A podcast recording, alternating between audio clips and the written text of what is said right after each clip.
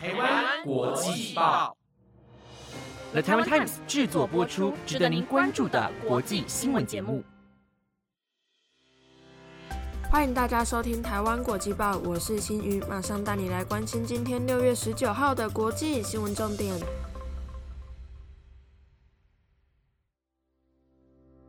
各位听众朋友们，晚安！天气越来越炎热了，观众朋友们有没有感受到夏天真的要来了呢？看了这几天偶尔露脸的好天气，就好想出去玩呐！你们是不是跟我有一样的想法呢？接下来马上带你来了解到今天的新闻有：极端气候来了，各地灾情一次听；比特币跌破两万美元；抖音美国用户资料频传遭窃；厄瓜多暴示威游行，总统宣布三省进入紧急状态。日本最大电信公司改变工作方式，居家上班成常态。如果想了解今天的新闻内容，就跟我一起听完台湾国际报吧。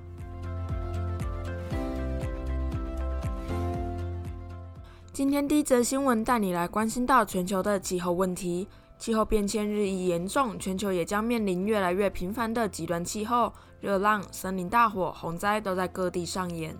首先，先带你来关心到欧洲的现况。法国昨天超过半数的省份气温都十分炎热，部分地区在下午的时候更是达到最高或是次高的警戒等级。达到红色警戒等级的地区，学童也被要求停课在家。此外，西南部也有许多地区气温突破摄氏四十度。法国卫生部还启用了特别的热线电话。不止法国，英国同样也发生了高温气候的状况。英国还连续三天刷新气温纪录，来到二十九点五度。而西班牙多数地区也出现了高温，部分地区的气温更是来到将近四十度。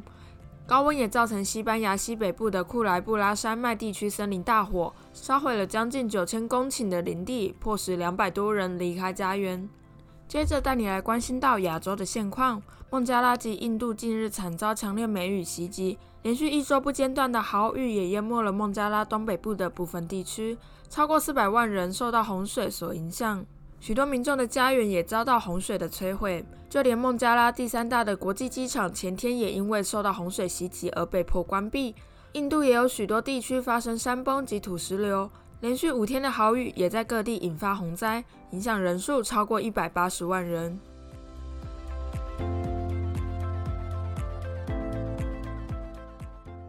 今天第二则新闻带领关心到经济。上周有为您播报过，美国联准会为了抑制通膨，在台湾时间十六号宣布一口气升息三码，未来也将继续升息。这次升息也是自一九九四年以来的最大单次利率升幅，而最大加密货币比特币也因此受到影响。十八号更是跌破两万美元大关，创下十八个月以来的最低价，今年累计跌幅来到百分之五十九。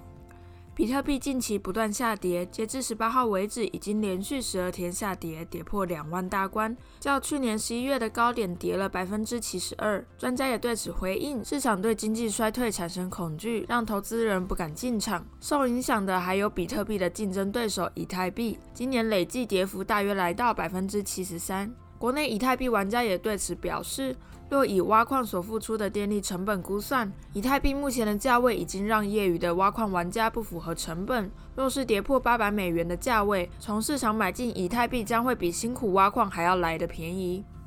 这周加密货币市场腥风血雨，除了受到美国升息的影响外，还受到加密货币借贷平台 Celsius Network 宣布停止提款及转账，以及美国多间加密币交易所将裁员数千人所害。而币圈的后续消息结果如何，就让我们来持续为您关注。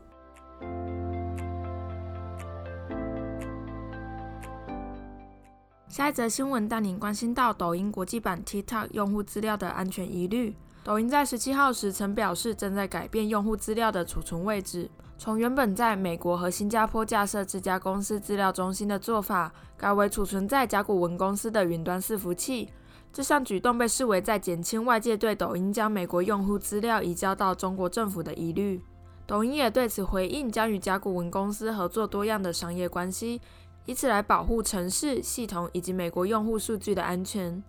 抖音还表示，公司目前仍使用美国和新加坡的数据中心进行备份，但计划完全转存于美国甲骨文公司云端伺服器后，将从自家伺服器中完全删除美国用户的数据。但没想到抖音又被美国媒体踢爆多场内部会议的录音内容，并指出中国工程师一再获得权限读取美国用户的非公开数据。报道中取得九名抖音员工的说法，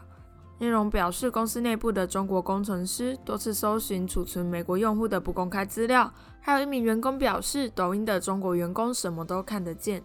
抖音的发言人则是简短回应表示：“我知道我们是在安全的角度上被严密检视的平台，我们只在扫除美国用户的资料安全的任何质疑。而抖音的安全疑虑后续消息，就让我们来持续为您关注。”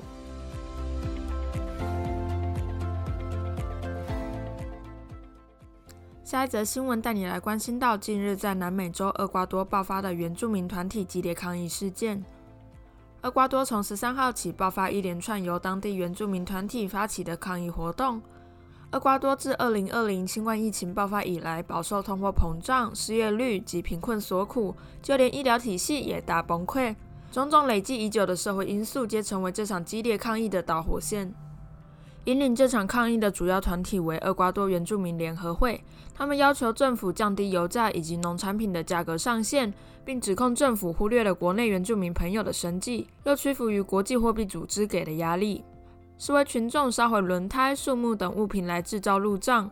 堵住首都基多通往其他城市的道路，并与安全部队发生激烈冲突，导致至少四十三人受伤，三十七人遭到逮捕。厄瓜多总统索拉十七号在电视上宣布，国内三个省份，分别是因巴布拉省、科托帕西省以及皮金查省，进入为期三十天的紧急状态。政府可以出动武装部队维持秩序，也可以暂停公民权并实施宵禁。总统拉索表示，他目前正在寻求与示威者的对话，但抗议团体却是用更暴力的手段来回应，根本无意寻找解决问题的方法。但他也承诺将会援助国内穷困民众的生计，也不会调整汽油及瓦斯等燃料的价格。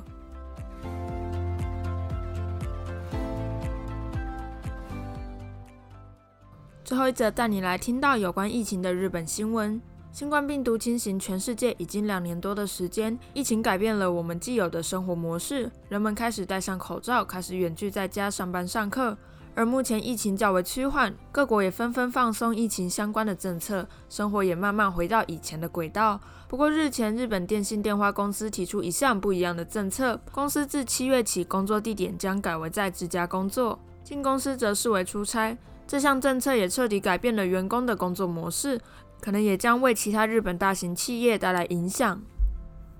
根据日本放送协会的报道指出，日本电信电话公司被视为日本最重要的企业之一。公司目前基本上还是以实体在办公室上班为主，若要远距工作，则必须提出申请。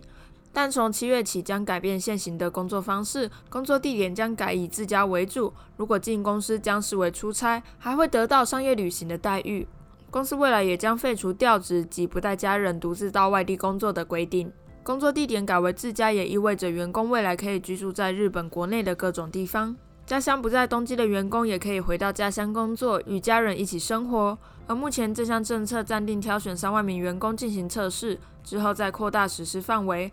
公司也希望通过这项政策来提高员工对公司的满意度，进而吸引更多的优秀人才上门。